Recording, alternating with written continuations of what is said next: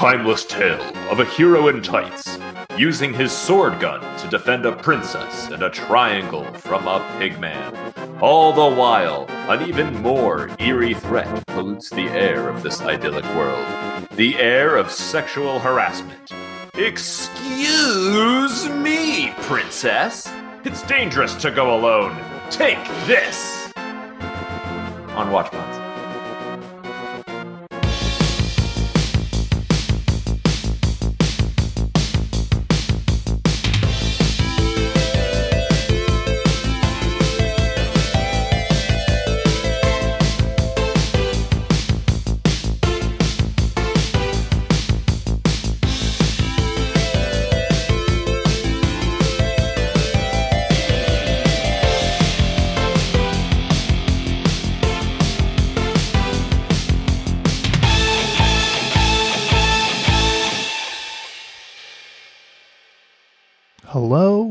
Everyone. Welcome to WatchBots, the surefire solution to beating that heat.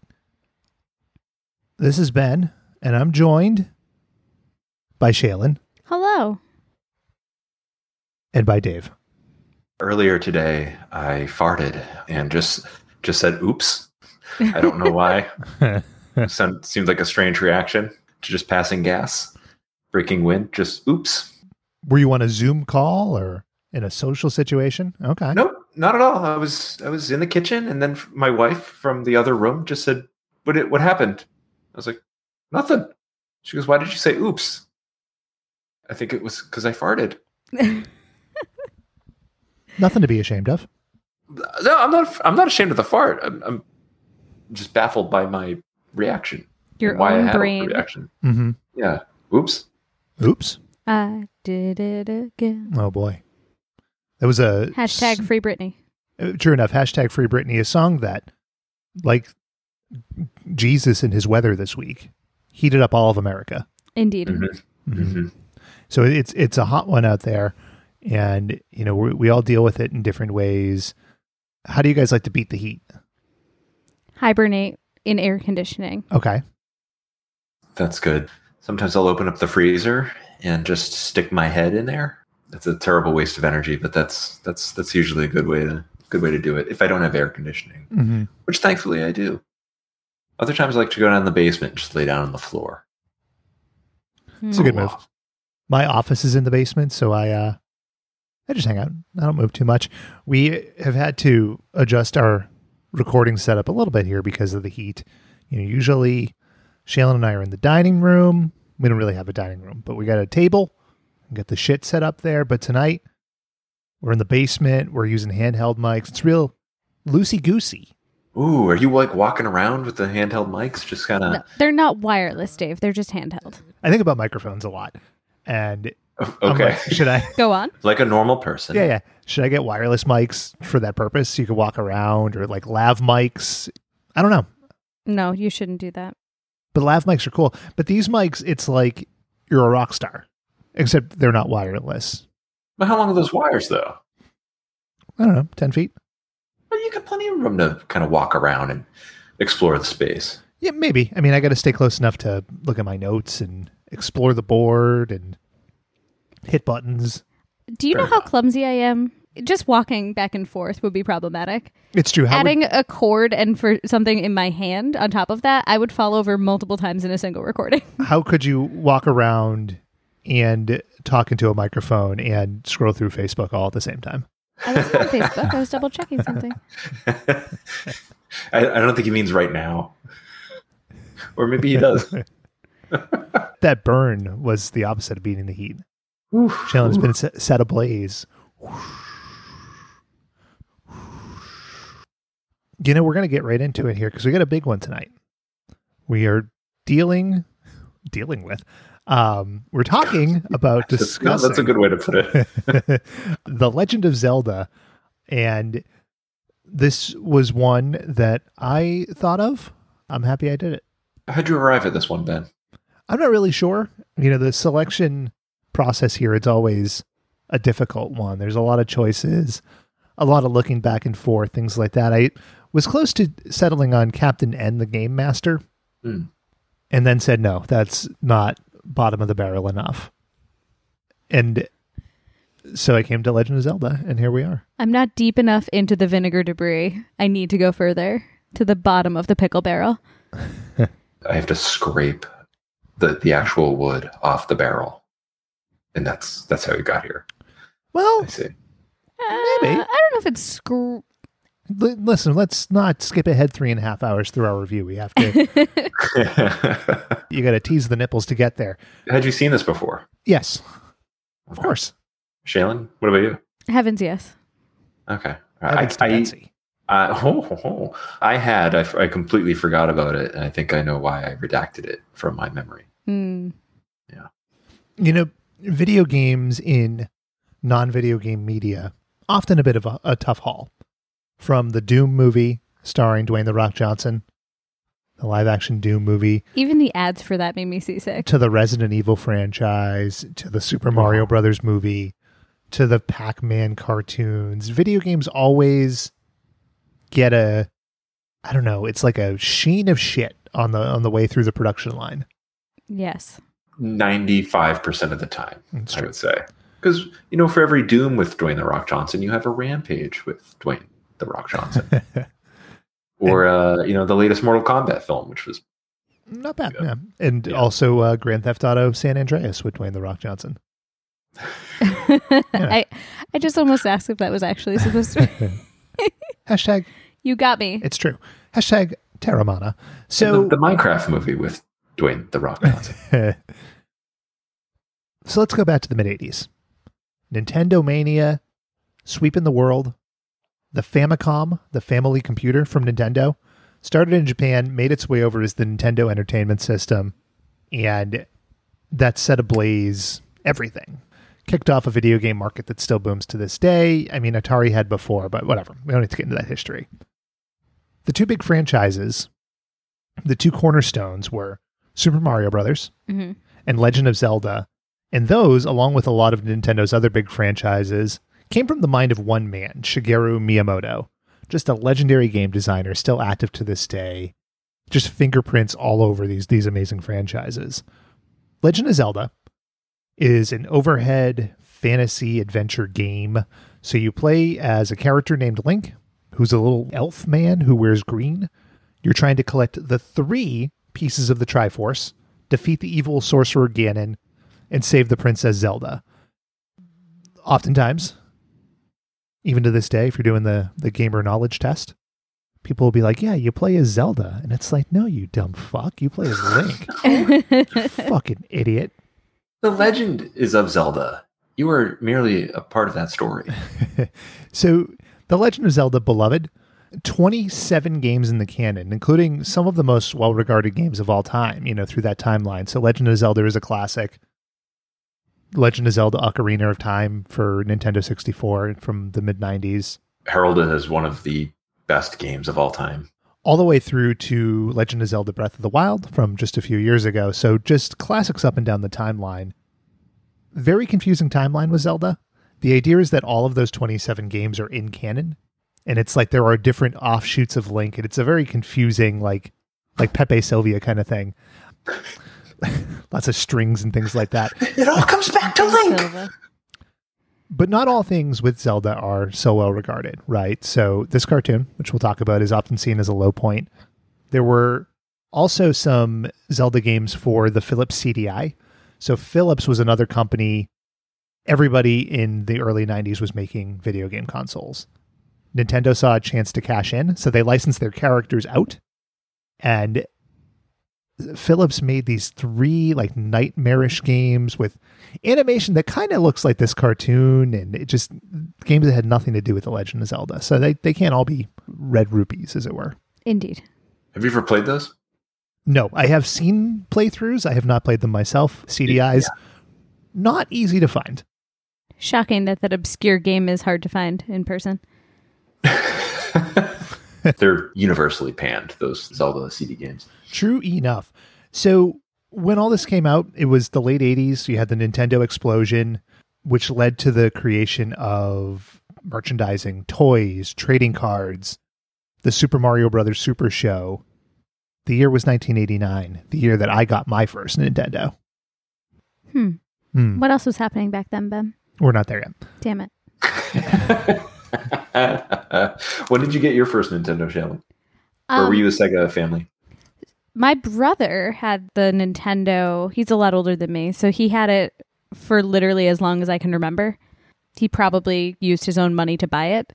And we also had the Sega that I think was my sister's. Being the youngest kid doesn't suck always because we also had the Intellivision and the Atari. So I, I had the lineup. Like I could choose whatever I Mhm. wanted. But I actually don't remember a time when I didn't have access to Nintendo. Good for you. I think I was. It was 88 or 89 when we got it. I have an older sister, so she got the system. Guess who played it more? This guy. Hell yeah. And look at you now. Yep. Just now I'm staying up till one in the morning, still playing video games. Yes, one in the morning. Still for Nintendo to this day. On Nintendo. Destroying my body.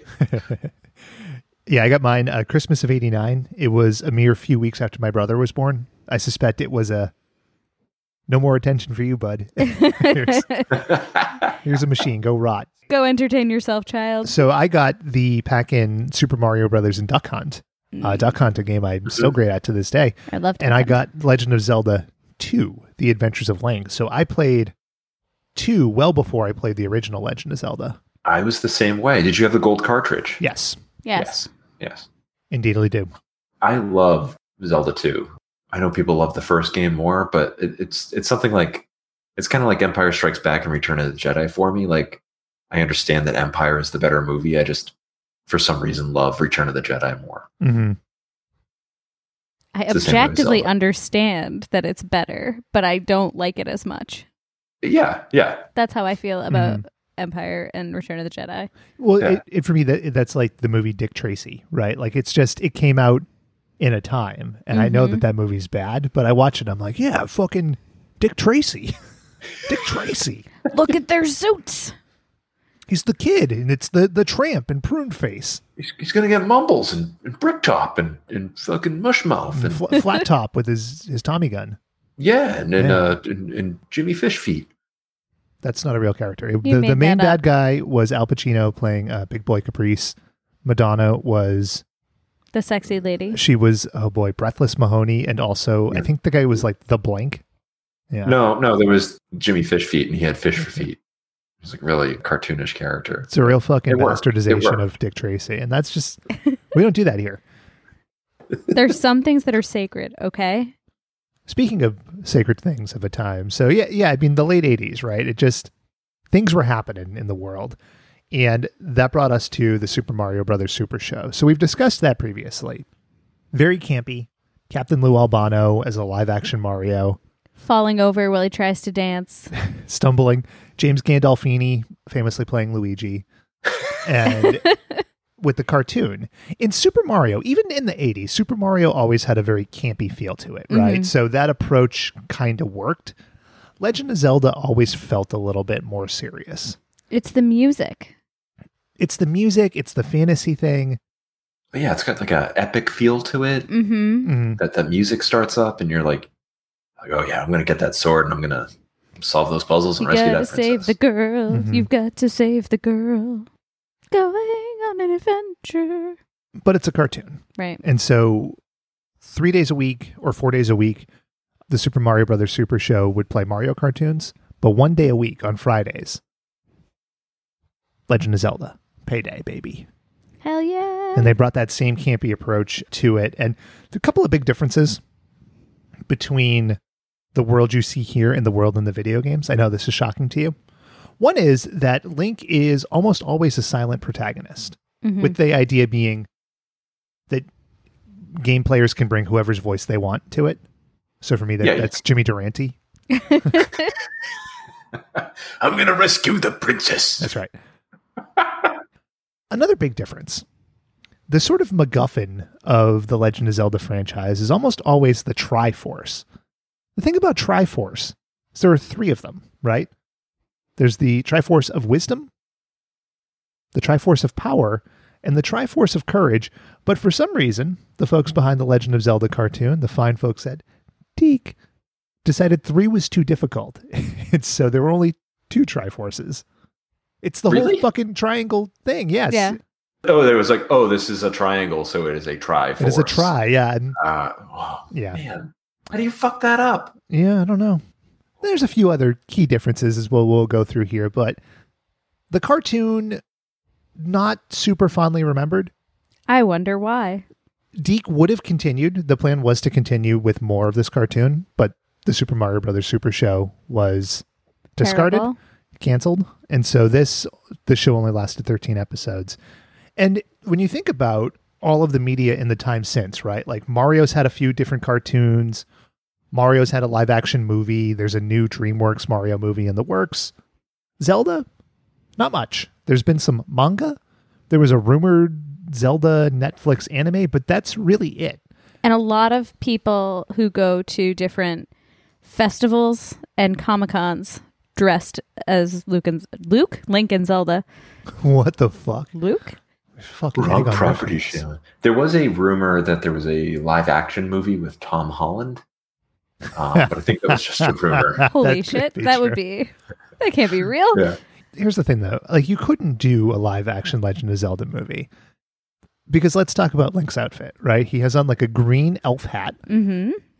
a green tunic and tights. Like that doesn't play in the year of our Lord 2021. You described that incorrectly, Ben. A short green tunic It- with it is tights. very short. For Very, reasons- very short. I cannot comprehend that man's legs are showed off in this Mhm. animation. It's like Winnie the Pooh or Porky Pig short. Like you're just Just about, yeah. you're like a hair away from from seeing Link. You know. Yeah. Link's Link. You're seeing seeing Link that stick. that sword and bombs, you know. hmm hmm Mm-hmm. And also with just the world that we live in where there's just licensed shit out the ass. Nintendo really keeps to that level of quality. Famously they had the Nintendo seal of approval, which was really just their way of marking up prices on developers. That's neither here nor there. But, but we're not here to talk about price gouging. We're here to talk about entertainment. And the episode we're talking about is episode one of the Legend of Zelda cartoon, The Ringer. And it was written by the head writer for the show, a gentleman named Bob Forward. We've talked about Bob in the past. He wrote the He Man and She Ra Christmas special. He wrote on Rambo, The Force of Freedom. He wrote on Cops, Captain Planet. He was the head writer on Biker Mice from Mars, the head writer on Beast Wars And yet somehow he produced this episode. produced this show, and as we've discussed in the past, he also wrote a teleplay called The Owl, which was shot as a CBS pilot. Uh, it was a, about a mercenary come vigilante whose family was murdered.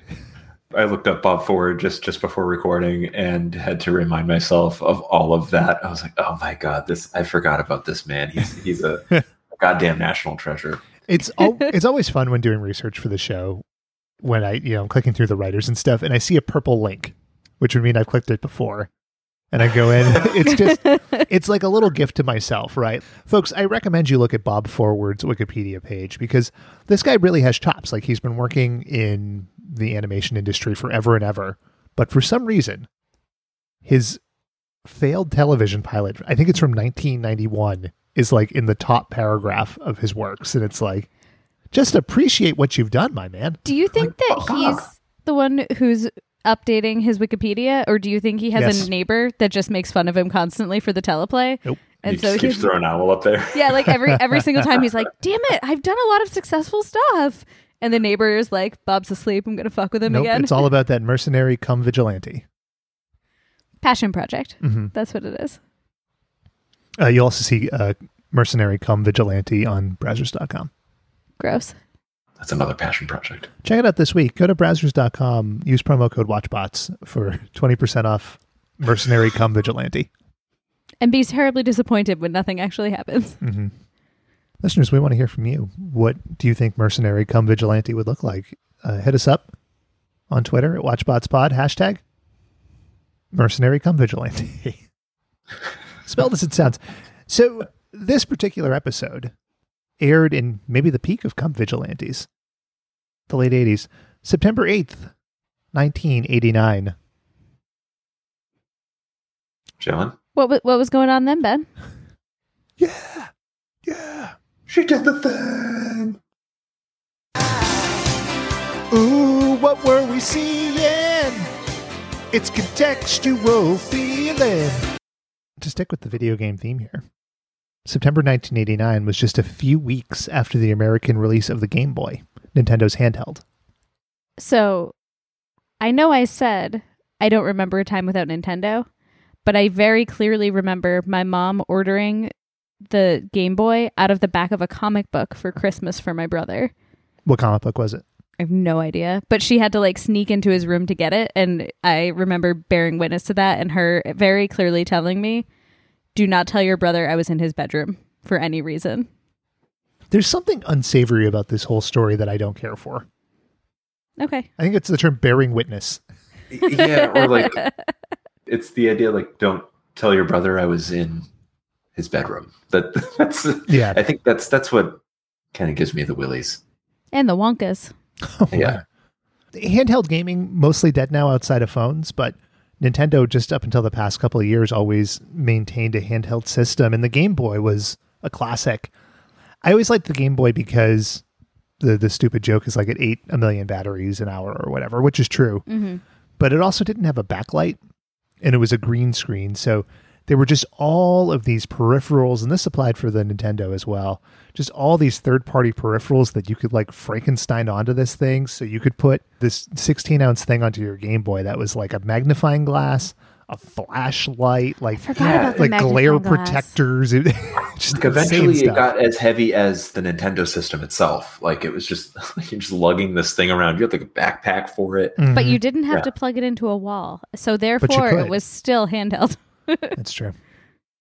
Lots of Zelda games are on the Game Boy. I think the majority of them actually appear on like a Game Boy or a like a, a Game Boy Advance or a Game Boy Color.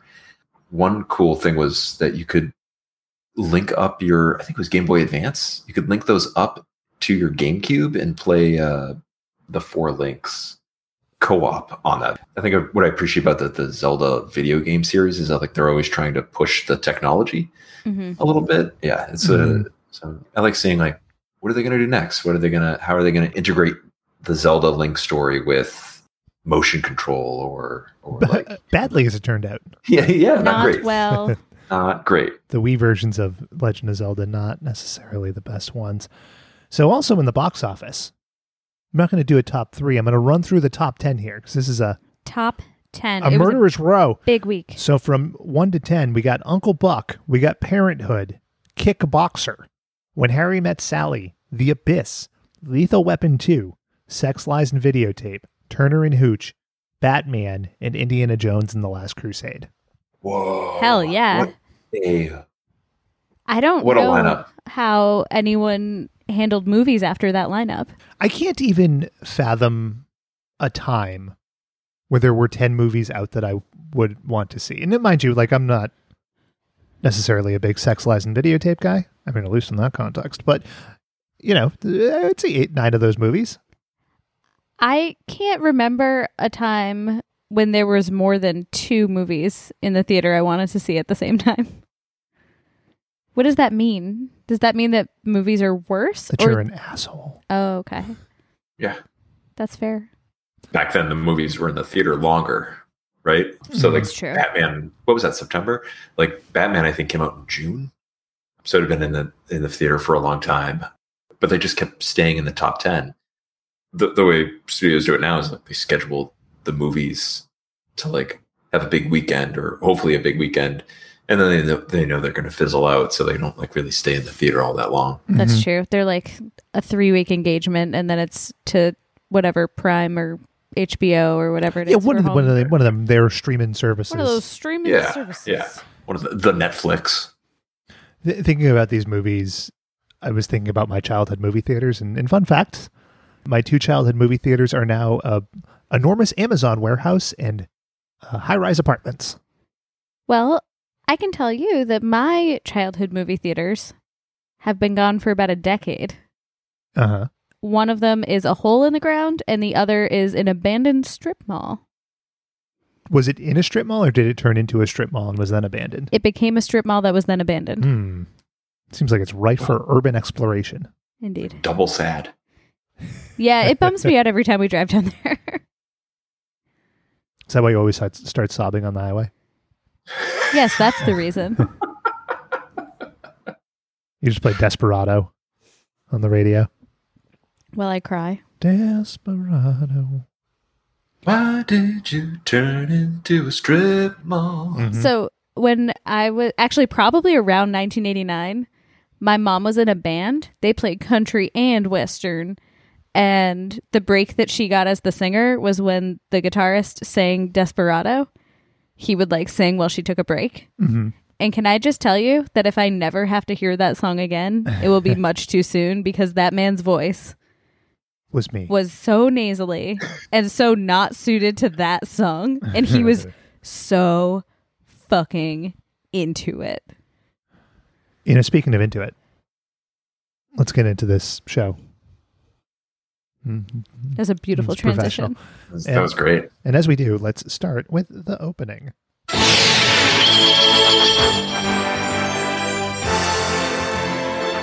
This is the Of Wisdom, Link. The evil wizard Ganon has the Triforce of Power.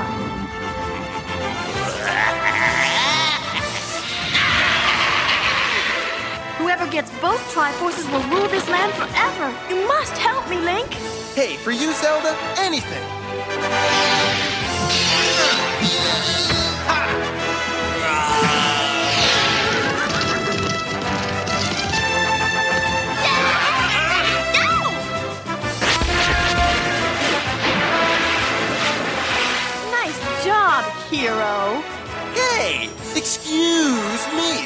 Princess. You know that Ganon is evil because of his laughter. hmm His pigman laughter. Yes. First of all, the music here, it will sound familiar as an orchestral version of the Legend of Zelda theme. At the time, all you had was sort of an 8 bit version. And so this sounds really cool. I like this a lot. I, I when I heard the music, I was like, oh, maybe this show was good. And then I heard Zelda talking. I was like, okay, maybe yeah, this this could be all right. And then Link, Link started talking,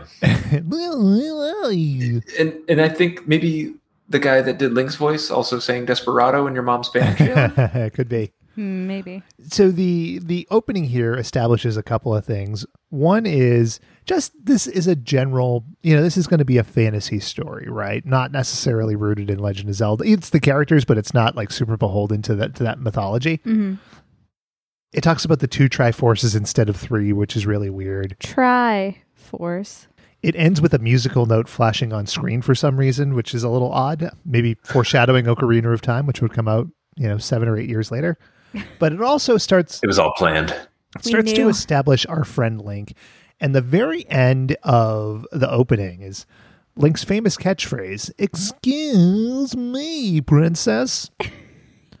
and I want to get this out of the way right now. I had initially pulled some clips of him saying this throughout the episode, and somebody had done it much better than I could. So strap yourselves in. We got a minute and 45 seconds or so. I'm gonna buckle up. Strap in, motherfucker. Okay, I'm in. Hey, excuse me, princess. Excuse me, princess. Well, excuse me, princess. Hey, excuse me, princess. Well, excuse me. Excuse me, princess. Excuse me, princess. Excuse me, princess. Well, excuse me, princess. Well, excuse me, princess. I, I can't. I can't go anymore. the total in 13 episodes is 39. 39. If a- a character needs a catchphrase, fine. Why that? It's not that fucking hard. These games are wonderful, right? The Zelda games are beautiful games. I'll, I can also say this for like the Resident Evil series too. Like, why do movie producers or cartoon or show producers just decide like, you know what, we're going to take the source material that's really really good, and we're going to wipe it, wipe it with her ass. Like, like it's it's awful. Like like what about the character of Link that you play in the game makes you think he would go, Excuse me, princess. it's so stupid. Oh my God. It got me so mad. I was like, How do you fuck that up that bad? It's a good question. I don't know how they fucked it up that bad because there's nothing about this character that's ever made me think that he was just a fucking douchey asshole. there's a spot for humor here, and obviously it's a kids' cartoon, so you got to bring some humor into it. But you know, in Ocarina of Time, you could play an ocarina, and you can make Link play the theme from The Simpsons. That's funny. Mm-hmm. Having your main character be just this, I don't know, like if he's trying to convince himself. I, I had that thought at times, like this fake debonair guy. Like it's just such an odd decision. Like I always think about writers who they got to writer things up, right? Mm-hmm. Like that movie, The King's Speech. I fucking hate that movie because it's yeah, because they, they, they, they, oh, they well, we're so fucking clever. because because Colin Firth just kept going, "Excuse me," but Excuse me. it's it's like that. It's an example of having an idea and then not being able to just let that idea carry it. Right. It's oh, this guy needs a catchphrase. Like, you know, 1989 was around the time of "Don't have a cow, man" or "Dough." you know, excuse me, princess. Just this three second long thing. Just not going to be in that pantheon. I just I'm so mad. That's The Simpsons, right? That makes sense. Bart's a Bart's in fourth grade. Mm-hmm. He's gonna say those things. Link is in this high fantasy world, and like he's never talked before. Why are you giving him a catchphrase like that? And a shitty one. character- Yeah, A yeah, shitty one. Mm-hmm. Very shitty. Invent other characters around him. The sprites, or, or I kept calling her Navi. You could have them react to a stoic Link and be the like Mhm. comic relief there. That would have been fine. All right, well, they're adding something new to the show, but we're not ruining what is core to this video game story. I mean, Indiana Jones and the Last Crusade was out at the same time that this cartoon was out. right? me, princess. You can have a stoic, gruff, but like kind of charming with humor Mhm. character like Indiana Jones without him being a fucking. What if Indiana douchey, Jones was in me." the Legend of Zelda get up? I would think it was very good. Get off my cannon. I already work around the Triforce. God damn it, pal. He's gonna puke. Now oh man. we open here. It sets up. It sets up just an episode long thing of Link just being Trifastic. being horrible. So we open up here and we're in a tower in the castle. Ganon McGregor. you switched the Triforce. And you got Link. He's just waking up. He's stretching his little elf arms above his head, and uh, there you go.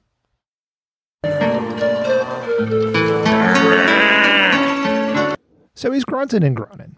And the camera pans, and he has this picture of Zelda on his wall, like in a frame, but it's like a teen beat picture. It's a, it's a portrait painting, but it's it's Tiger Beat. And then this guy swings his legs over the bed. And oh, he it's has from Hyrule Hotties magazine. he's got the shortest nightgown I've ever seen. Like he's walking, and I was expecting to see like rear angle balls off this. It's so fucking short. Like, you could totally see up to just like the bottom of his ass. It's such a weird thing. they drew him, and then they had to finish the rest of the scene, which we'll get into. But like, man, you think when they started drawing that scene, they were like, "Fuck, we should have pants. We Yeah, should have had him on yeah, I pants. think Why so. didn't we put pants on this guy? Can we draw pants now and just like maybe the kids will forget it? No, no, we're we, we're in too deep now. The colorist has gone home for the weekend. We can't make his legs into pants. You said Link. I thought you said Dink. I'm sorry. When I was a kid, for pajamas, I wore like long, like adult T-shirts, Mm-hmm. and my mom always called them nightgowns. And then I got a complex about it. that I- checks out entirely. I insisted that uh, we had to call them night shirts. they are night shirts. Yeah, I know, I know. One time, my mom got me these pajamas, and I thought like you you would wear them like boxer shorts because like my dad wore just like you know in the summer he would just like sleep in his underwear. So I was like, oh, you got me boxer shorts like dad. So I started just I didn't wear any underpants under them, but they weren't boxer shorts; they were just regular shorts, and they were like really loose around the legs. So one, one day I was just sitting there. We were playing a game, so I was like sitting cross-legged. My mom was like, "Are you wearing underwear? You have to wear wear underwear because we can see everything." I can see everything. That is uh, very embarrassing. unfortunate. I'm sorry. hmm The other thing in this room here is just the Triforce. Hmm It's just sitting there in like a glass case, like it's like under a glass cloche. And given the importance that Zelda attributed to it in the beginning, And what any good Nintendo fan will know, like, it doesn't seem like the best protection. Yeah, is this like a nightlight for him? Maybe. It made me think of in Beauty and the Beast when like the rose that you know when it sheds its last petal, everybody's cursed forever unless he's fallen in love and someone has fallen in love with him. And then like Belle just sort of like casually walks into his room and removes the cloche isn't about is about to like accidentally doom them all to enchantment forever and ever. Except that Link isn't an enormous scary monster. So nothing about that situation is good. You know what though? He has an enormous scary monster. That's why he's not wearing any underwear. The wool knickers at the time could not contain. Yeah, or, or uh, it's just pants in general. Like he's like, nope. It's a theory. I'll give you that. it you won't that. fit. Hmm. It won't fit. I didn't look up Zelda fan fiction, but now I'm intrigued. it's gross. So, Oh, I was hoping for that game. so what does Link do when he wakes up? He whines. Ugh. Another beautiful day in the magical kingdom of Hyrule. Boring Hyrule. place. I used to roam the world, fighting monsters and sleeping in mud. A hero's life. Now look at me. Living in a castle, sleeping in a bed. Aren't I sweet? Yeah! Just a spectacular character. He follows this up immediately by looking out his window. Is it a window in a tower? Like it's like the slit in the concrete. What do they call that? It's still a window, even though it doesn't have a pane of glass in do, it. do they call it that? The concrete slit? nope, A port a porthole? it's a window. Mm-hmm. Mercenary um, come vigilante in the concrete slit. I was so angry listening to this fucking monologue. Why? Nah, I used to sleep in the mud, and I was really adventurous, It's and a- now I have like a nice bed and shit. It's a real glow up story. yes, Ben. That's exactly what it is. It's a true knight's way of life, right? You're supposed to be questing all of the time. But the only difference here is that knights don't complain about it when they're not questing. God, they just they took everything that you would like about that character and just flushed it down the toilet. exactly. But you know what came back up from the toilet? What the Well, backwash was? Shit. Some sexual harassment. So Link, Link sticks his head out the window, and you see Zelda, the princess, and she's out there in a nightgown, and she's looking real mighty fine. And Link, as many heroes will do, as any elf who wears a short nightgown and has a raging erection will do, he says, Looking good, princess! Especially from this angle! Well, "Well, now." Link, you're protecting the the Triforce of misogyny. so Zelda is with a uh, a small fairy character who I, I call Tinkerbell for now. Her name is actually Sprite. you just said Zelda hey, say onion. onion. Yeah, Uh, he did. You- she did the thing. I'm not doing the game. We're not doing this. Okay. Hmm. I just thought it was funny that Ben, for the first time in our entire podcast, totally. sounded like a New Englander for once. No, he's done it a couple times. He's yeah. I'm going to I've fucking whole Boston uh, yeah, Gardens. yeah kid. Yeah. anyway, so And a Tampa Bay. spring, spring, Sprite goes to get Zelda a robe, and Link turns around. Then all of a sudden, there's some moblins there.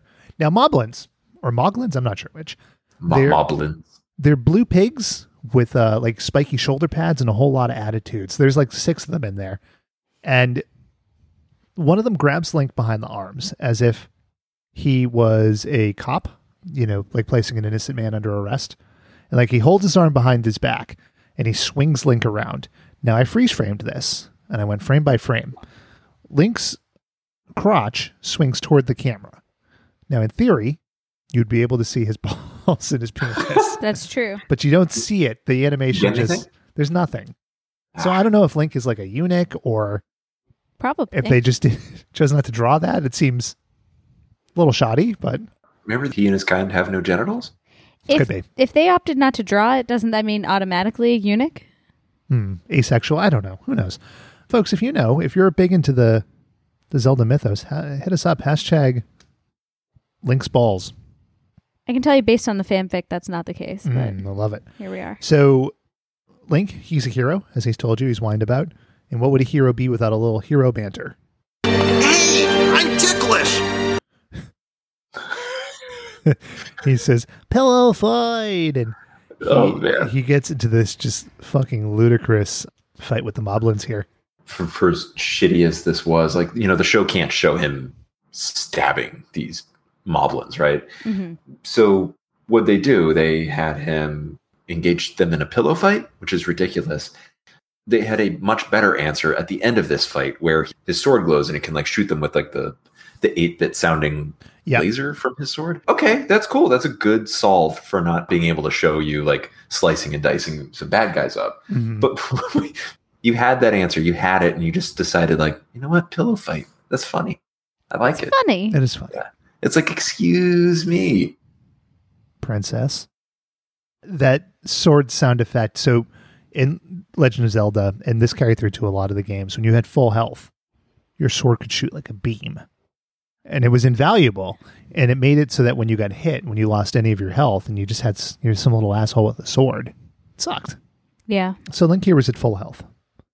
There's a joke in there about the beam of the sword ejaculate. I don't I don't know. Somebody smarter than me will figure it out. It, it, it came from uh, underneath his his Porky Pig shirt. he's a mercenary come hero and so he beats the moblins like he blasts them out of existence there's a bow that's made of bones left behind and it's a magic bow somehow and link he's got a utility belt or something and he just shoves it in there and it shrinks it's never explained it's really weird it's like fine whatever however you got to explain this Yeah, you left. You have to like have a knowledge of how the video game works to, i guess to yeah understand it. But then like they decided that they would throw everything else out the window. it's just it feels really out of out of place here. Only the Yeah, weaponry yeah. makes sense. so right. then he's starting to get dressed and he's he's getting ready to take his shirt off and you know you're getting ready for the whole show but then there's a knock on the door and link goes and it's zelda and he thinks he's going to get laid but what does he really get Oh, yeah. I almost forgot. After saving the Triforce from evil, the hero gets his reward. Ow! so she punches him in the face and in that clip i found myself maybe digging into this a little too far where it's like link talks a lot about getting a little smooch you know getting a little little of zelda's uh z's there Indeed.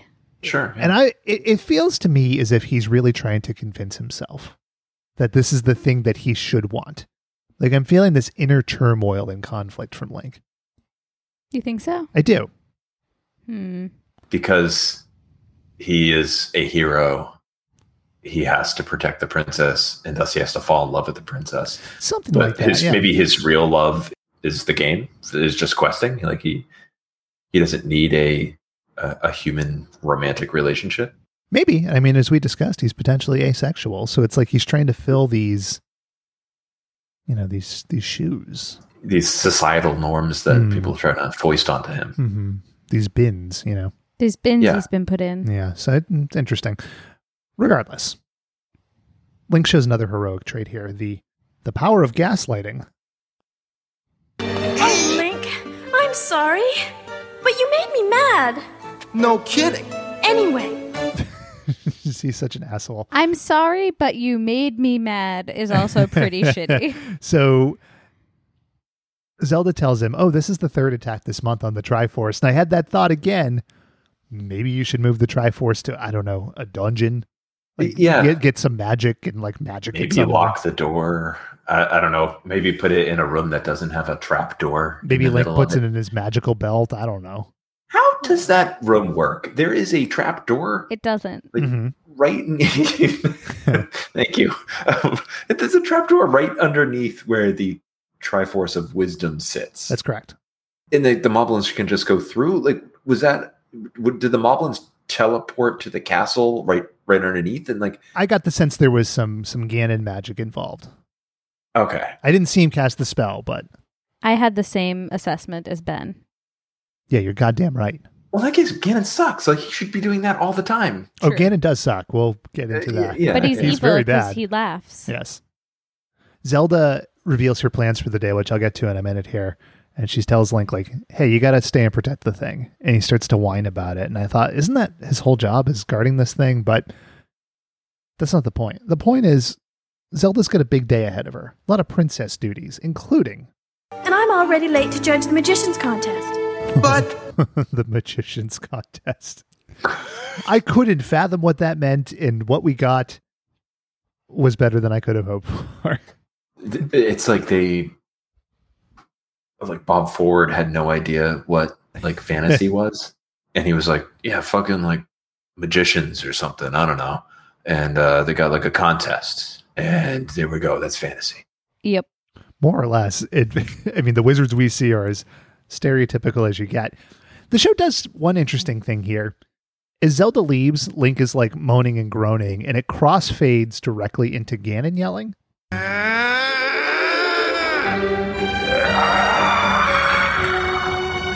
Is it a play on the duality of heroism, potentially? Or just a convenient segue? Who's to say? The second one. I would, I would like to think the first because I mean, in the games, the three of them are intrinsically connected, even like throughout time. But this show had no idea about that. So Ganon or Ganondorf throughout the years has had a number of different forms. So sometimes he shows up as like a big dude, other times he's a monster. In this case, he was pretty close to where he is in the first Zelda game, which is just a like a warthog sorcerer. Think Skeletor, stouter, and you're kind of there. Does he also look a lot like the guys from Jabba the Hutt? Oh, the Gamorrean Slayer? guards. Yeah, doesn't he Ooh, look yes. Gamorrean? Yeah, he's Yes, got a he lot of does. Gamorrean to him. Okay. I wasn't sure if I was projecting or if that was an accurate. No, read. Shaylin, you know what? You were not projecting there. Great. Love it. I don't know when what I get you it right. would have been projecting, but I assure you you were not. Not sure what that means. Do you, can you explain that? I wasn't sure if because I was reading about Gamorrean guards with our kiddo earlier, if I was like saying that looks like Ganon, or if it Oh, was see. true. So you it was just like stuck in your head, like right. Anybody else, else notice that Zelda kind of looked like the Gamorrean guard?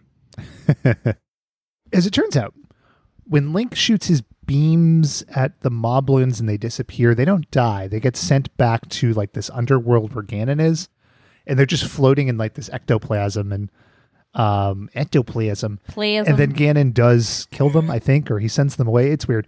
So Ganon, his lair, it's very ornate. There's big brick walls and horizontal arches. It doesn't seem like a bad place to be, but the point of this is all villains need a master plan. hmm Here is Ganon's. There is a contest of amateur magicians in Hyrule today. I shall enter that contest. But you're no amateur. You're a pro.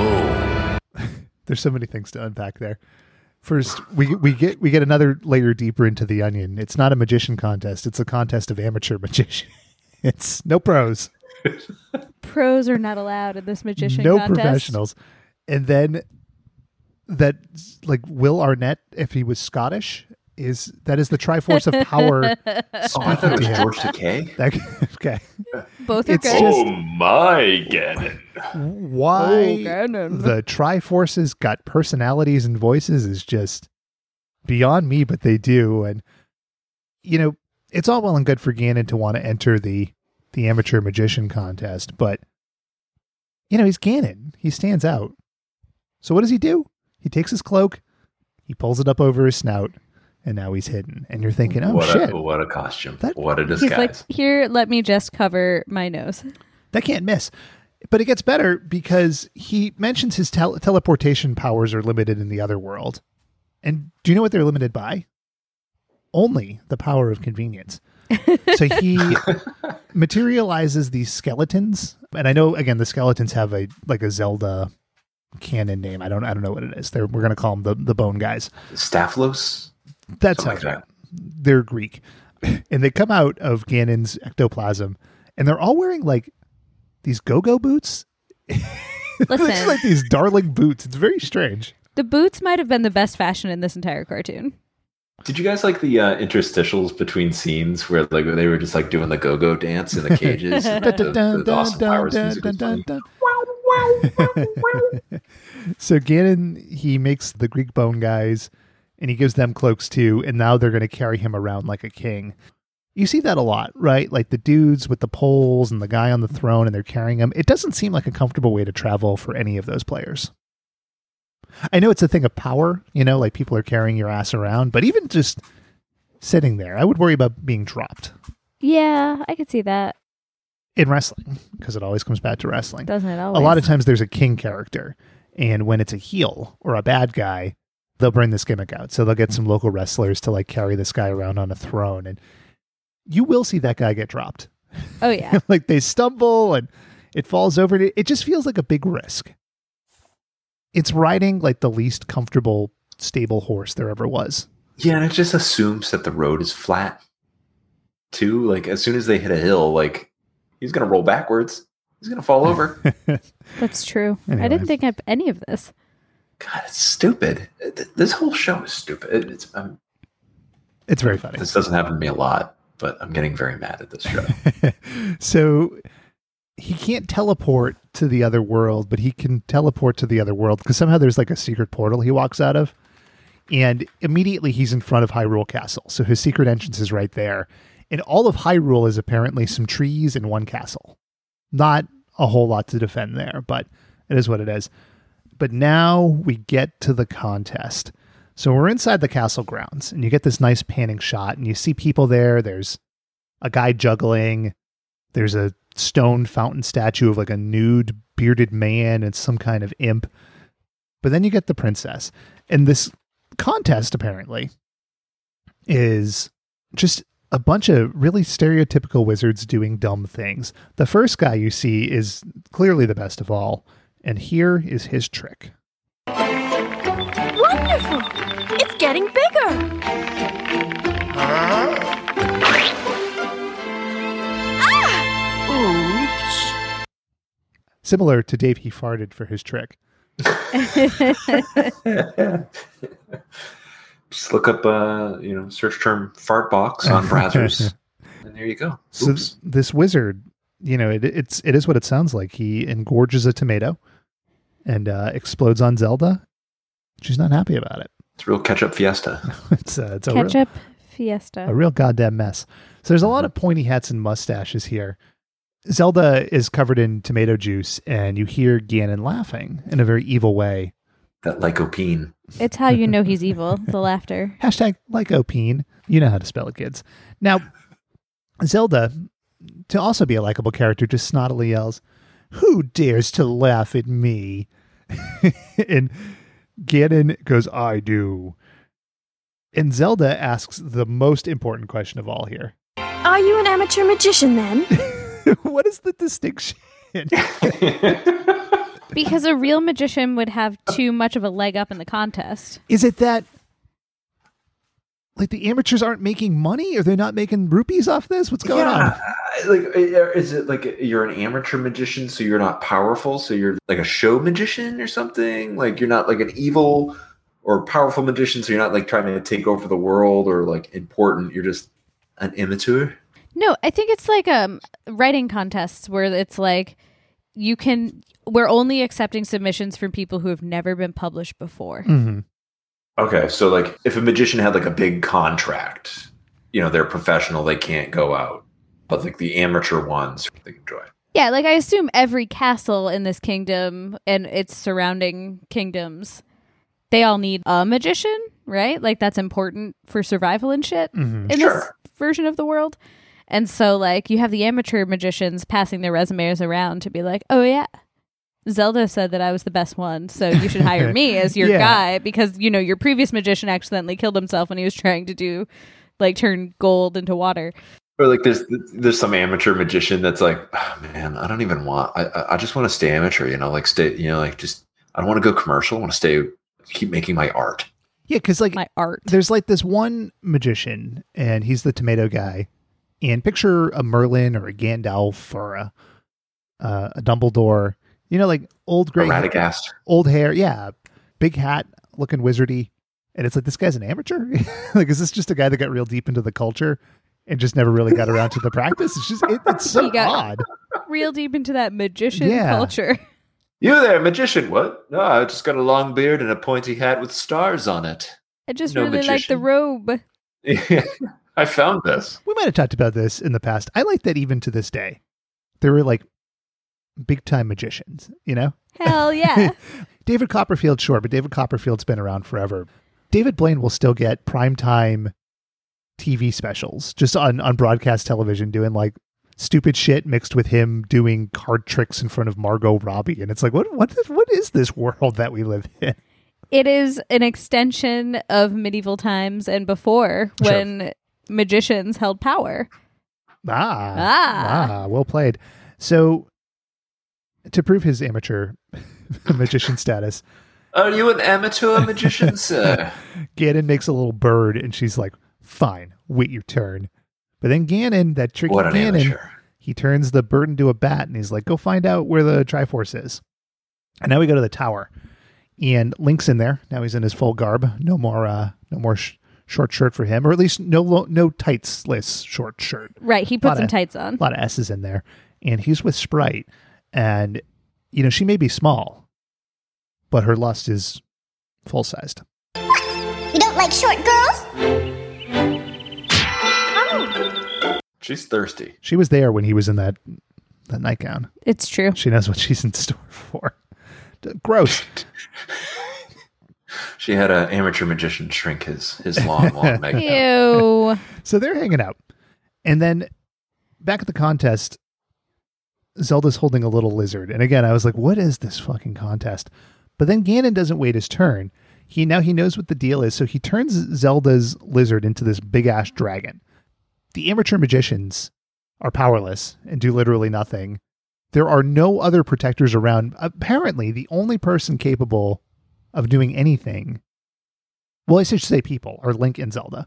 That is correct. Zelda has no knights. There are no, I don't know, mages or Yeah, there is an establishing shot of the castle where there are like guards and they Yeah. have spears. They don't. They are not in this scene at all. All for show.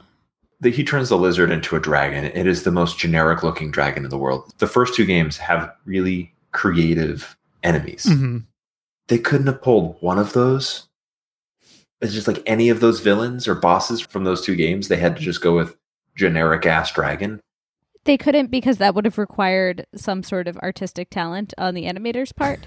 Well, and Guess so. Deke Well, didn't don't really know. invest I too actually much. don't think that this looked too bad. It look, does look generic. I think it- the the action is shot pretty well. Yeah, the action, the dragon itself looked fine. It was just like you have this wealth of art to pull from here and like capture, and you just went with green dragon. See, I disagree, and I, I will get into this now. I've been holding off. Oh boy, Uh oh. The animation on Link's face had too many lines consistently through this whole episode. So he looked like extra old and extra haggard. That's And it- It looks like life. when, when when Luke Perry smiles. R.I.P. R.I.P. Yeah, yeah. It was so uncomfortable to look at. Like he's supposed to be like this strapping hero who can like help Zelda out of whatever, and they drew him like I when I did the makeup in my high school production of The Crucible on Giles Corey to make him look like an old man. Here, we're just gonna define those uh those parentheses around your nose there. I don't know that I would call Link strapping. He's not like a Gaston. He's a twerp. But he's supposed to be like a young twerp. He's not supposed to look like someone's grandfather. I and the animation of Link in this cartoon like made him look so old. I think that that canonically is true. I think he's a teenager, but I don't know that he was supposed to be portrayed at that age. Here, you could have told me he was like middle aged in in the context of the show, and I would think, yeah, it's the way he talks. It's like it's the way they animated him. he's a horny dad. Like that's He's but they made him look like a gross, like overly sunburnt, horny dad. I'd love a hug. oh, gross. you keep my dad out of this. Excuse this. me, princess. Ew. Ew. Would dad. you mind giving me a hug? But I, I agree with you. I I'm what you're awaiting saying. my prize. Is it on the menu? you could tell that they had a couple of set pieces, right? And It's similar to like a Michael Bay movie. Like Yeah. the money's going to these set pieces. The other stuff may look a little bit bare bones. It's not just bare bones. It was like they no, it took was the just bare bones. That's what I said. they took the first draft of Link that was drawn on a Uh-huh. napkin and they were like, all right, do it. Let's make this happen. and that's it. Like they just gave up immediately. Yeah, is that what he looks like in the instruction manual or the uh, the back of the uh, the box art? No, not at all. Whatever. Fuck it. My uh, my pen cartoon to had a leak. Sorry. It is what it is. This is Lunk. so Link is he hears the dragon, he hears Zelda scream, and he pops into battle. And you know, Link's a hero. He'll tell you himself. And all heroes, they've got their battle cries like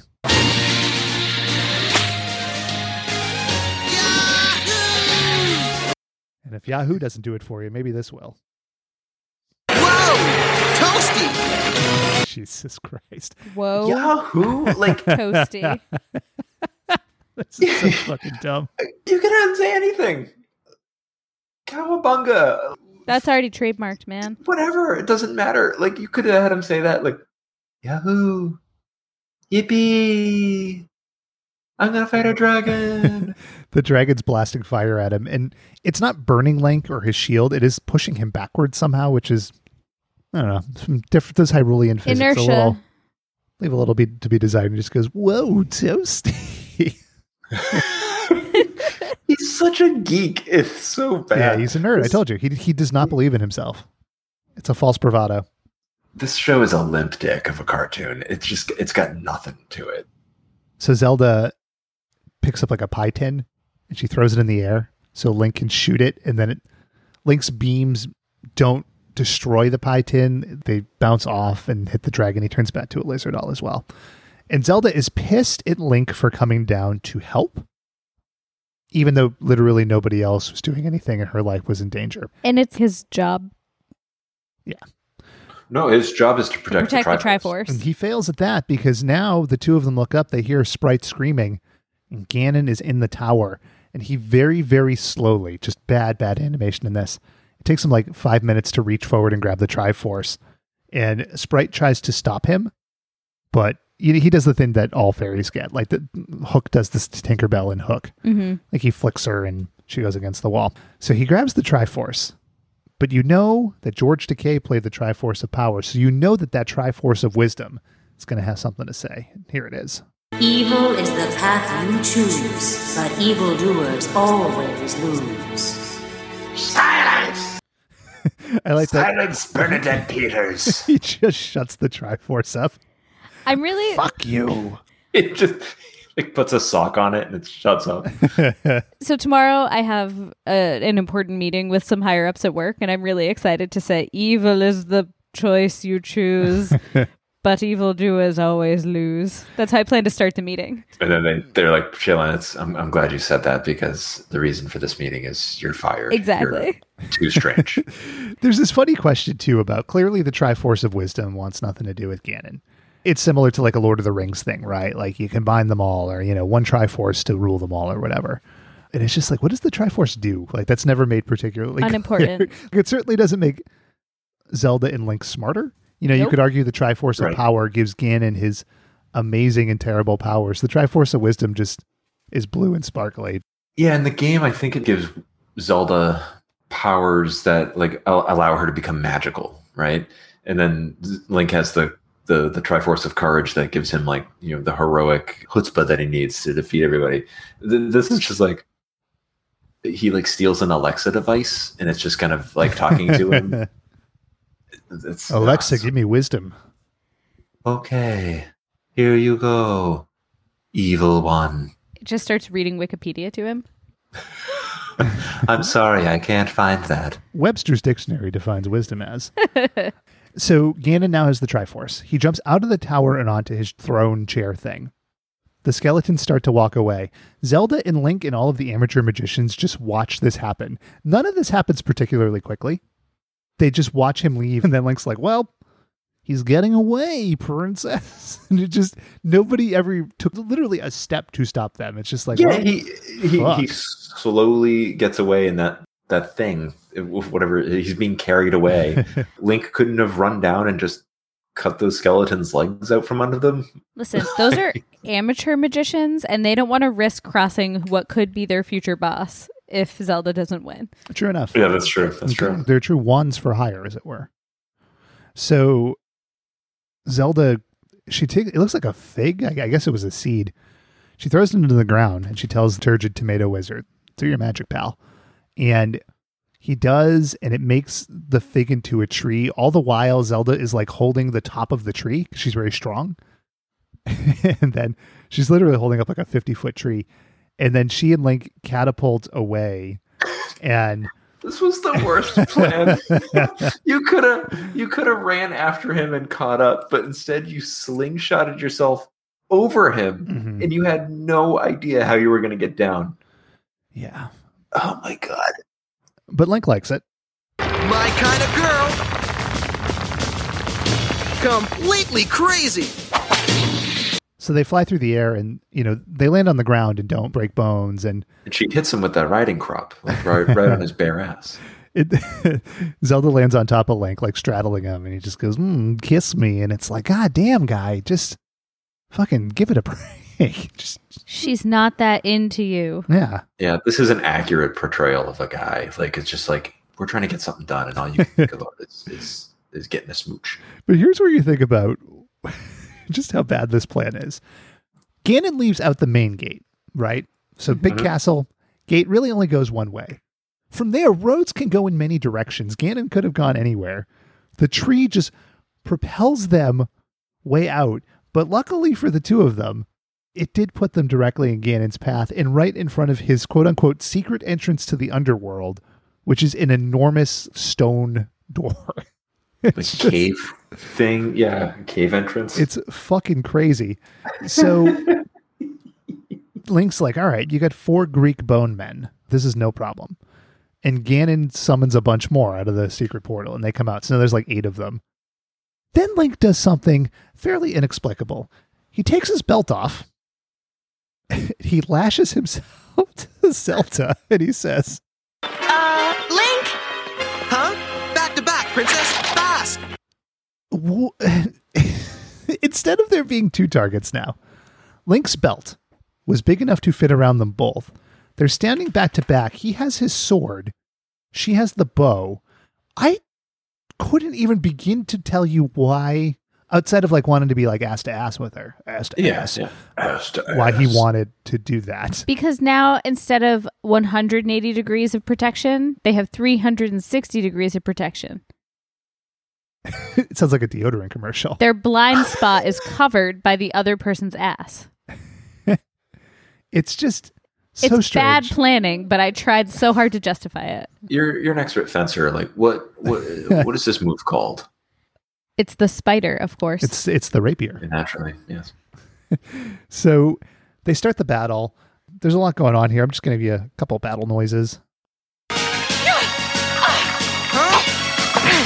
Very nice.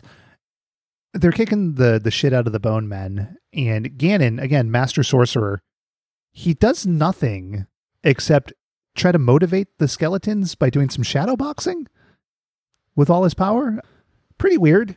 What was this? I don't know.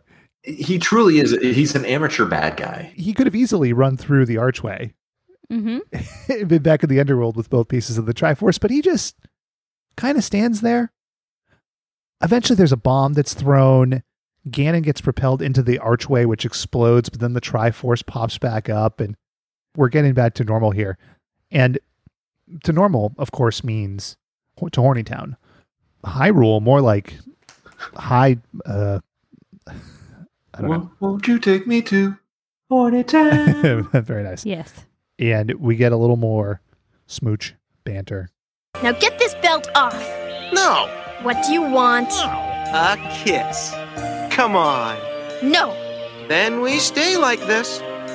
Oh, all right.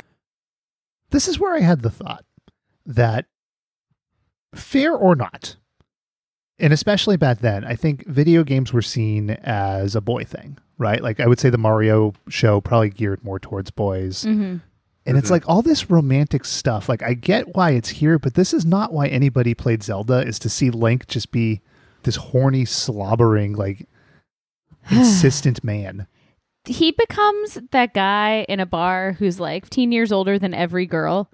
Who's like, let me buy you a drink, princess. And you know what? No one wants that drink. And no one wants to talk to him. But here he is. And there's one everywhere. But she assents here. The casual sexism is so frustrating. well, speaking of casual sex, I wouldn't call it casual. Zelda is finally like, well, all right, I guess I guess you do it, and she just starts like blowing this guy. It's not um, true.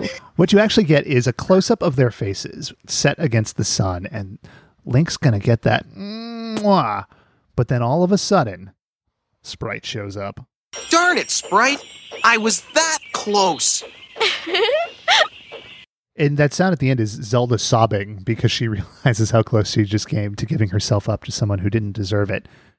That's pretty much it. I mean, we cut to Ganon again and he's yelling, but before that, Link is chastising Sprite and Sprite like flies into the camera. And it's the scariest thing I've ever seen. It's it's like this like oh we're, we're gonna end it on this like little winking sprite fairy thing. Like it's it's completely out of place with the rest of the show. Like that winking nod that the the camera work does. Oh, it's treated like the camera's a fisheye camera. Like it looks like you know those beauty mirrors, like that you'll see them in hotels. Like they show things really close up. Cartoons don't have pores, obviously, but if you could have seen Sprite's pores, you would have seen them all right here. It's so fucking Ugh. weird. Such a gross way to end it. And then it ends with Captain Lou Albano doing the Mario and stumbling and a, a true delight. a true Wait. delight. which reminded me of our conversation about that cartoon where we were just like they just had one shot. Like they Yeah. or or is that the best shot? Like what, what I'd hate to see what the other ones look like. And that's the Legend of Zelda, the cartoon.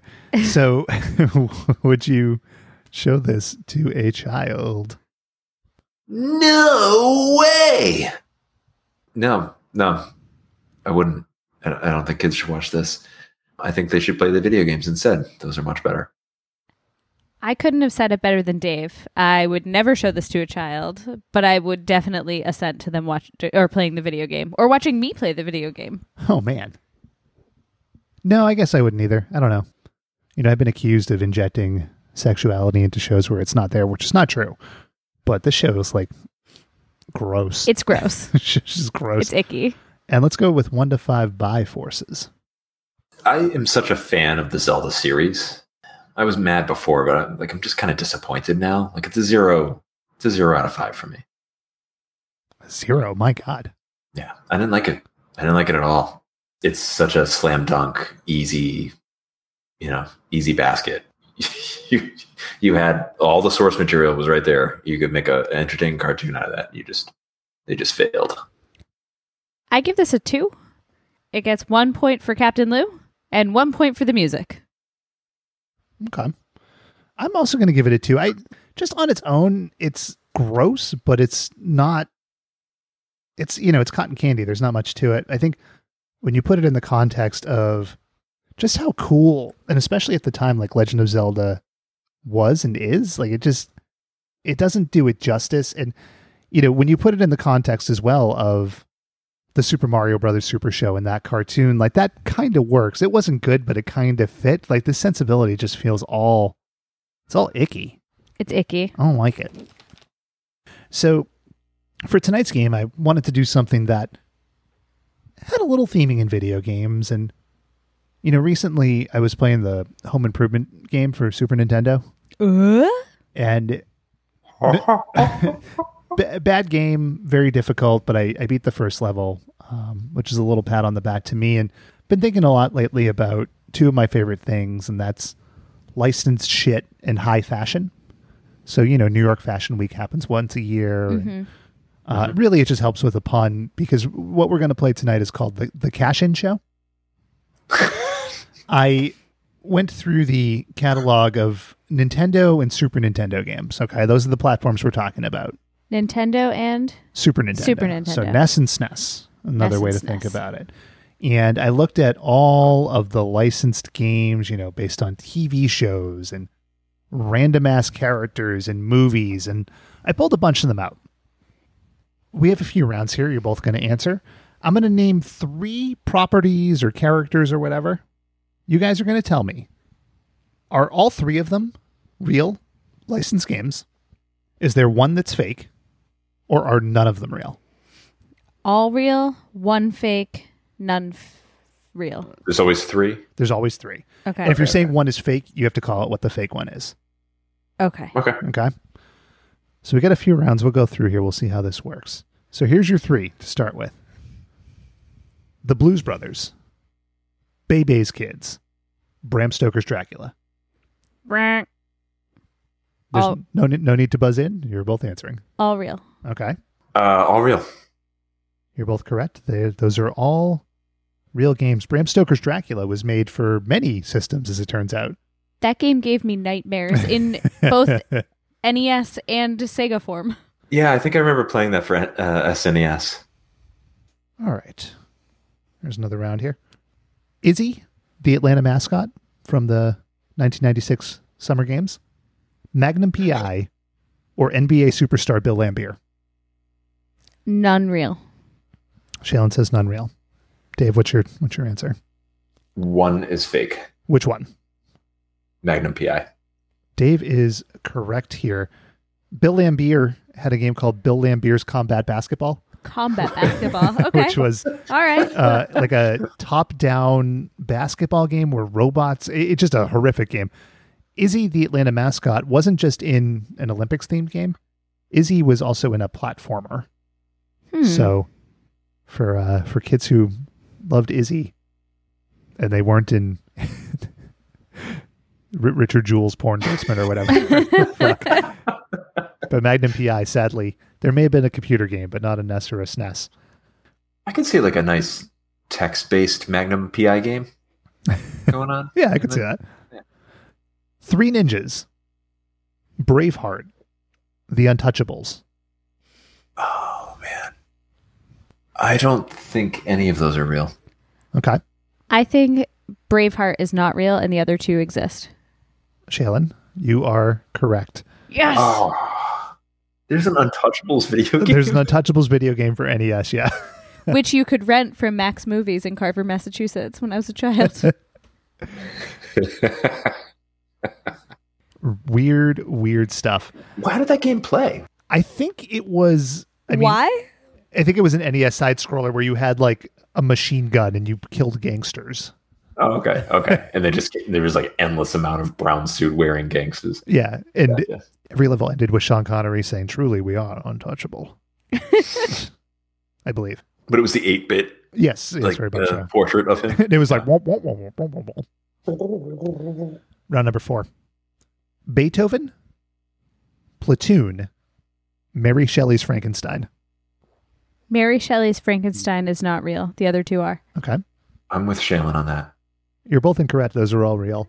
What? Uh, What game is that? a video game based off of the Robert De Niro. Robert De Niro Frankenstein Frankenstein's monster movie. Originally, we had a fourth option here Dragon, the Bruce Lee story. Also real. Not a Bruce Lee game, a game based off of the Bruce Lee biopic. Starring his son, right? I believe so. Also, also a game. So, What? all real. How is it a, like, like you're on the movie set and you have to like, it, or like you have to get out of paralysis or something? it's like, meta. It's it's all meta, man. I'm just. disturbing. I want to hear more about this Mary Shelley's Frankenstein game. Oh, I imagined it was a side scroller. These all generally Like- were. Do you dig up the body parts? Probably a Castlevania clone. Oh, so I that makes Yeah, sense. Could work. Yeah. that would What were work. the other two men in that category? Beethoven and Uh-huh. Platoon. I knew Platoon was real. Yeah, Platoon. I Platoon I like. played. Yeah.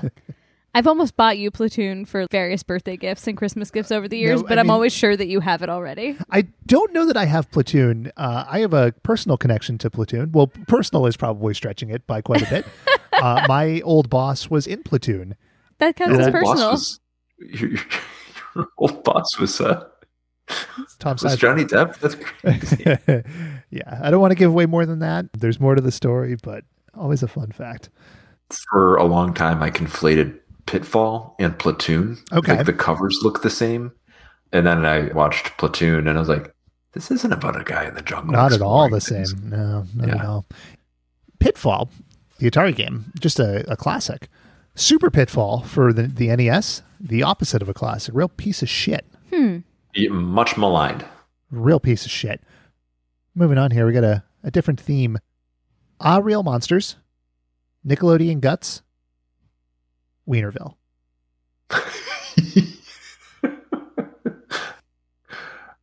oh man, I don't think any of those are real. I think that Guts is the only real one. That's not an option, Jalen. Isn't that what we said? Eh, you could have all real, none real, or one fake. Oh, damn it. Well, Wienerville's fake. Shaylin stumbled into the answer, but she gets a half point for not remembering the rules of the game. Wienerville, sadly, is is a fake game. I was sure that one was fake. Nickelodeon Guts is real. It's a terrible game. It's it's a bad game. All of these games based off of like Nickelodeon shows tended to be. Like Double Dare for the NES was a horrific game. I remember playing Double Dare.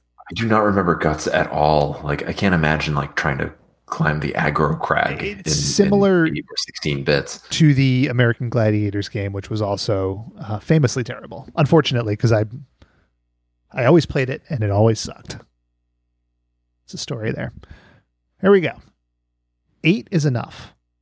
Growing pains. Mr. Belvedere. All fake. Okay. Yeah, none are real. Yeah, no, you're you're both right, sir. Can you imagine All an eight-bit version of the Mr. Belvedere song? Oh, Isn't it already borderline 8 bit? I bet you that that exists somewhere. It uh, exists. yeah, hold on. I'll do a little live research here. Plug in the aux cord if we need to. And he, it's just like it's perpetually in big head mode. So you're Mr. Belvedere and you're like yes. you're hopping over obstacles and It makes all sense. that fun shit. It totally makes sense. the dirty plates are flying at you. uh, Bob Uecker is I don't know. He's the boss. I, they were friends. It doesn't matter. There's only so much Mr. Belvedere lore.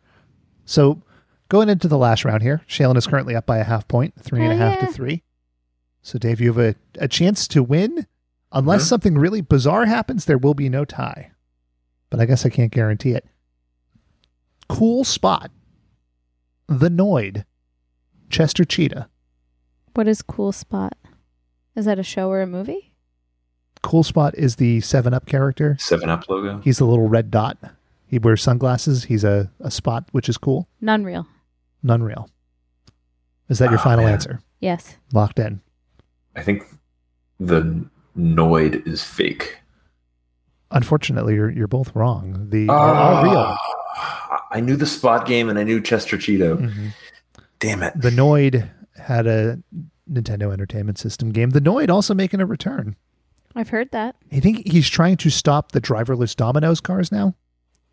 Which makes good sense because they're a bad idea. Does he just run into them and then like, man, you hit me? And then like they're like, oh well, I don't I don't have insurance, so like here's a couple like hundred dollars, and then he just goes and he spends it on on heroin. He gets like super high and it's really dark. It's more or less like that. Yeah. He creates craters in the ground and he tries to stop the cars. The Noid, I mean, as you might expect now, he's computer animated. He's less impressive. The Noid with like shadows and stuff. It's just wrong. That's not what you want. I want a flat Noid. Just like I want a flat Earth. I want a flat Noid. I'm a flat like, I want a big soup. I want a flat Noid. no shadows on his face. And his ears are real red. Never a hair out of place. As our son calls him, the pizza rabbit. Yes, that's right. So, Shaylin, you ass backwards into that win, but you did win at the cash and show. I would like to thank God for this win tonight. I feel him in this Chili's. Hell yeah. Hell yeah. hmm Now out of the Maybag. Mailbag? Maybag? The the Okay. Maybag, the Maybag. The Maybag is what they called it on the the Mayflower. It's um the the mailbag that you you dance around uh, every spring. Hmm. it brings flowers, or so I've been told. Hello, my favorite podcast hosts. Been pretty lonely the past year or so. It got me thinking which cartoon character would be a good one to spend my days and nights winky face with. For me, it's hands down Dave from Alvin and the Chipmunks. He's tender, loving, obsessed with keeping the house clean, and loves chipmunks in his rectum. What about you? If you could choose only one cartoon character to spend your days with, who is it? Can I guest next episode? Kendall. Hmm. So, longtime listener, not first time writer Kendall, with the burning post pandemic question. this might be out of left field. I would go with Egon from the Real Ghostbusters. okay. he, he's smart. Tender. He can invent. He could very tender. He could he could invent things for you. Like you know, like just, he would always be like just like an interesting conversation. You know, I feel like he was probably teased when he was younger and like you know, Revenge of the Nerds kind of thing, where he's he's he's like a surprisingly uh, amazing lover. That's what I would want. Egon Spengler Hmm. cartoon version. So, if there's nothing sexual about the character, and we're strictly saying like stuck in a pandemic, trying to pass the time, I would say Kermit from Muppet Babies because his imagination is really big and you don't feel bored ever, right? But then you have to deal with a all right. child constantly. Yeah, like you got to change his little felt diaper. Yeah, so then the answer becomes clearer if Mhm. that's going to be the case. No, no, if it is sexual, Shailen. It's Jonny Quest's dad's business partner with the beard, the redheaded guy. No, his dad is the His dad is the the redhead. Okay, so, So Johnny Mr. Quest's Quest- dad. Jonny Quest's dad. What? You were really fast with that and very sure of yourself. Mm, Jonny Quest's dad. I don't think Uh, that in our Jonny Quest episodes I made it a secret that I found of all of the characters that we talked about, he's one of the attractive ones. He's your Sally Acorn. I get it. I get it. I'm going to change the parameters of the question to satisfy the answer that I, I want to give here. God damn it. I'm going to give two. I'm going to give a person and an animal. The animal is Garfield Okay. for obvious reasons, and the person is Michael Jordan from Pro Stars. We- we could, could play hoops, has lots of money, and has magical powers. I think Michael Jordan won our sexiest cartoon character March Madness bracket. Wasn't that Wayne Gretzky? I thought Wayne Gretzky did. Oh, it it was someone from which, Pro Stars. which would be unfathomable if it was Wayne Gretzky. Nothing against the Gretz. I, I'm a Wayne Gretzky fan, but His his translation into cartoon was just apparently Yeah. very attractive. a lot of hairspray. Listeners, we want to hear from you. Who would you want to be your cartoon soulmate? Hashtag cartoon lover. And if you want to write in, email at watchbotspod.com. And Kendall, if you want to come back, you fucking know where to find us. Now that we're all um we're all safe, you know, we can we can get shit done. Yeah. And answer the text that I sent you, Oh, fuck. Kendall. Oh, that's a public call out. It's a sick ass burn. That's how the fire goes. It also will pick up our ASMR numbers. I'm thinking of starting an ASMR podcast where I just make soothing noises. It's like really muted 8 bit versions of the Mr. Belvedere theme song. There's a market for it. One of the uh, the bigger Twitch streamers out there, she does like an ASMR stream, and it's like she's in a room with like red and pink lighting, and I, I like I don't know if she's just like speaking huskily into the microphone or why like why it's on video. That I don't know. It's there's it's a weird world out there, folks. I don't understand it. The only ASMR stuff I'm into is watching people cut soap. It's oddly soothing. Hold on. Okay. Is that a euphemism for like taking a shit? No, like people take bars of soap yeah. Mm-hmm. and like slice it up and then they just like cut it in the opposite direction against the grain. And there's something so soothing and relaxing about the noise of the little tiny pieces of soap going and there's not like a lot of force involved as they cut it with the knife. It's just like a very calming like blade goes through the soap. Blade See, goes through the soap. That's like me, but with like ingrown hair popping videos. I've heard people are into that shit. It's Just weird. as soothing. or me with screaming good videos. I love screaming goat videos. Same same thing. Listeners, we want to hear from you. What's your uh what get your ASMR jumblies going? Hashtag ASMyR. That was pretty good, Ben. Thank you. I'm due for one good one an episode. So that'll do it. Another tick in the video game box. There are many, many, many, many more to discuss, but that's for another day. Video games, like death and taxes at this point, though. Not going anywhere. I hope that's true. That's right, Jay. You're very sincere. Dear God, I hope that's true. I was very sincere and Ben made fun of me for it. I'll jump through a fucking window if that's not true. I'd be so sad. If I lose my video games. Who am I if I can't do a shitty job of playing Dr. Mario after Ben goes to bed? hmm Who am I really? it's only shitty in comparison to the true Lord of Dr. Mario. Anyone but me. No, it's me. I'm the Lord of Dr. Mario. It's the one marketable skill I have. It's at the top of my resume. Good at Dr. Mario. Doesn't even say great at. You really are underselling yourself Yeah, on your resume. well. what are things that you can improve on in your in your current job and you'd be like well like eh, you know i'm still trying to get a get to level 99 and uh, just can't get over that hump Mm-hmm. and, wh- and what's your greatest strength dr mario just all all the time dr mario everything is dr mario You know, folks, as you go through life, you know, play your games, you know, get your amusement in, but me, be like a video game link. Don't be a cartoon link. That's no way to live. Whiny, useless, Ungrateful. misogynistic Tiny, tiny tunics. confused in your sexuality. That you can keep the nightgown, so that's fine. Mhm. You know what else you can keep? Following us on Twitter, smooth Professor. a smooth link and Instagram and, and all of those places at WatchBots Pod. Please rate five stars, subscribe on, on iTunes. You're already doing that, hopefully. For Dave and for Shailen, this is Ben. I hope you guys are, are beating that heat. Stay hydrated. Don't lock your babies in cars. It's a bad idea. You know, to take us out of here, though, it's a great psa I think that Shailen, we've had a couple of themes this episode. Mm-hmm. I think one is the Legend of Zelda theme, and the other is beating the heat.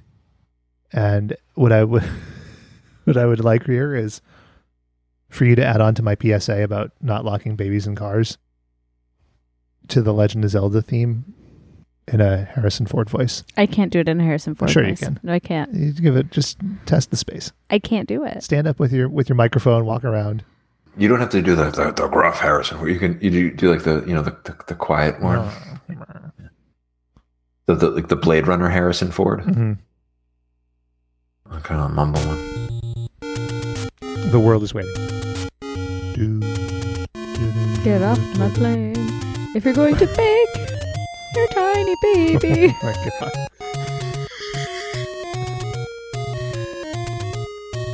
I, Dude, I'm unfortunately I'm channeling the Mr. Bungle like theme song for for Zelda, and it's too Mr. upbeat. Mr. Bungle, put the balls in your No, mouth. it's like Link. He was this guy. He tried to save the Princess Zelda. Tried to bake his baby in a car. Oh, well, well, well, Mr. Bungle, he's your butler. Oh, yeah. He baked his baby in a car. He falsified his research. Trivassic. Goodbye, folks.